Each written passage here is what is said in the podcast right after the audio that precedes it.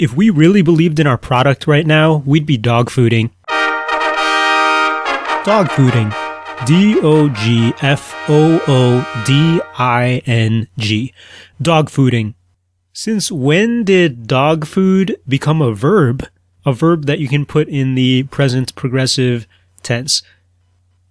Well, since a little while ago, dog fooding is a slang term that refers to the act of using your own products for one's own benefit.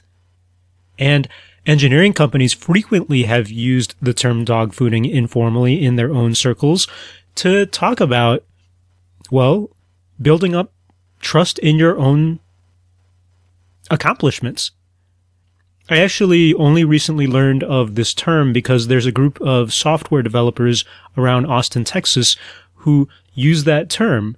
They, they try to teach people to dog food self dog food. They teach programmers specifically to program their own little digital tools and then to use those tools to sustain oneself digitally so that you don't always go out and purchase Microsoft's next product, or you go and use Facebook for everything, or you have to go and buy a computer to do everything. Maybe these coders believe, maybe you can build your own digital tools or electronic tools and use them. And so the idea of dog fooding in general is, of course, not restricted to digital stuff, but just any kind of product. And I think that if you Google it, you'll find the example of Apple. Apple wanted to, back in the day, wanted to promote, uh, what's the word? Pride. Pride amongst its own workers. Uh, they wanted to, uh, make its workers stop using typewriters and instead use word processors, use products that Apple itself was trying to create or market or sell. And companies frequently tout the the benefits of dog fooding because yeah, maybe your own workers will get to know things about using the product. Um, there's also criticisms of it, but in general, it can be promoted uh, for many reasons.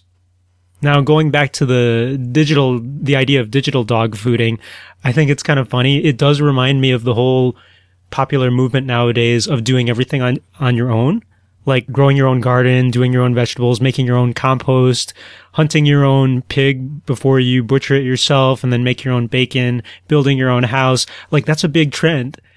I mean, maybe in Austin, Texas, I don't know, but I think it's a trend everywhere.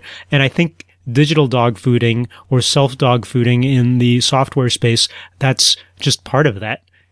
And I think it's neat to be able to make your own code and software and then use it for your own life. Anyway, that is our engineering slang word of the day dog fooding. Hey, this is Pius, the host of the Engineering Word of the Day podcast, and also host of the K 12 Engineering Education podcast. If you want to check out that longer show that goes really more in depth into issues of engineering education, please visit k12engineering.net and learn more. Thanks.